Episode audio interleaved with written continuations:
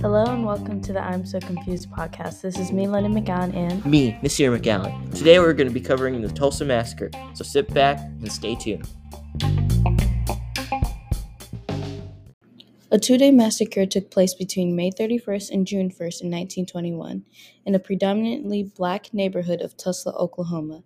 Dick Rowland, an African American teenager, entered the elevator with Sarah Page, a white woman. Rowland entered the elevator as he met Sarah Page. The elevator was completely silent until it was time to leave. He had accidentally tripped and he fell on Page. She violently hit him because she thought he was trying to touch her. In his case, that was not his intention. She later went home and showed her neighbor her purse and how she had beaten him with it. According to Tulsa World, the neighbor had reported it, and the police arrested Rowland on May 30th. On the same day, Dick Rowland received death threats while he was in jail. While Dick Rowland was under attack, his family was also under attack. His family's window got broken by a brick that read You're Next on it. His family went through a lot of terrible events trying to fight for justice for his situation. At this point in time, people are gossiping, and a lot of people know about the case of Dick Rowland and his event with Sarah Page. And everything is going around the wrong way, and nobody really knows the true story and racist people are getting angry because they feel like that him doing that makes him feel i mean make can make other black people just do what they want.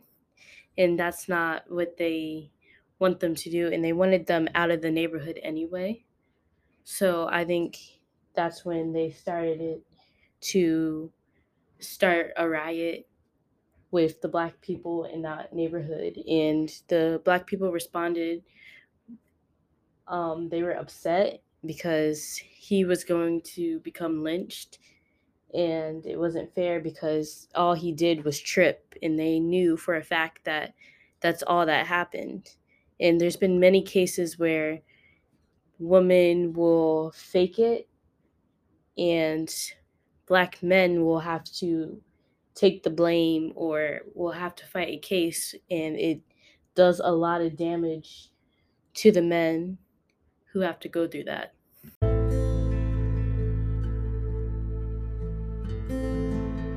Destruction of Black Wall Street went from May 31st, 1921 to June 1st, 1921. 35 blocks burned, 300 people died, hundreds were injured, 8,000 to 10,000 were homeless, 1,470 homes burned or were looted, 6,000 detained in internment camps.